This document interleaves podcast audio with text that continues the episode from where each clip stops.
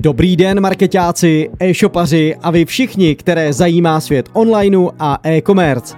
Já jsem Marek a vítám vás u podcastu o umělé inteligenci. Umělá inteligence, tedy A I, je bezesporu aktuálně hodně trendy téma, proto se s vámi rád podělím o své zkušenosti. Osobně jsem k umělé inteligenci poněkud skeptický, protože ne vždy podává dobré výsledky. Několikrát jsem se také v praxi přesvědčil, že lidem vlastně bere práci. Když už je však k dispozici, využívám ji ve třech rovinách. Za prvé jako inspiraci. Za druhé tam, kde se nevyplatí zadání pro výrobu člověkem. Za třetí v situaci, kdy nejsem spokojený s výsledkem. Zajímavé podněty. Přestože se pohybuji v online marketingu již přes patnáct let, je pro mě čím dál složitější najít něco nového, s čím by mohl klient prorazit.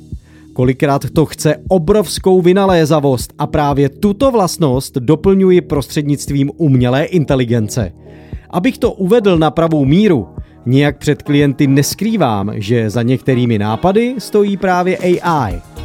Na různých brainstormingzích si všímám, že toto je jedna z věcí, co klienty táhne, takže se nebráním používat různé nástroje, dokonce i na schůzkách s klienty. V mnoha případech stačí položit triviální otázky a A I vám vygeneruje zajímavé odpovědi, které vás dále navedou k tématům, které můžete s klientem probrat. Proto je důležité ji vnímat spíš jako inspiraci a nápady z ní přetavit do realistických a věrohodných plánů a strategií. Další využití umělé inteligence.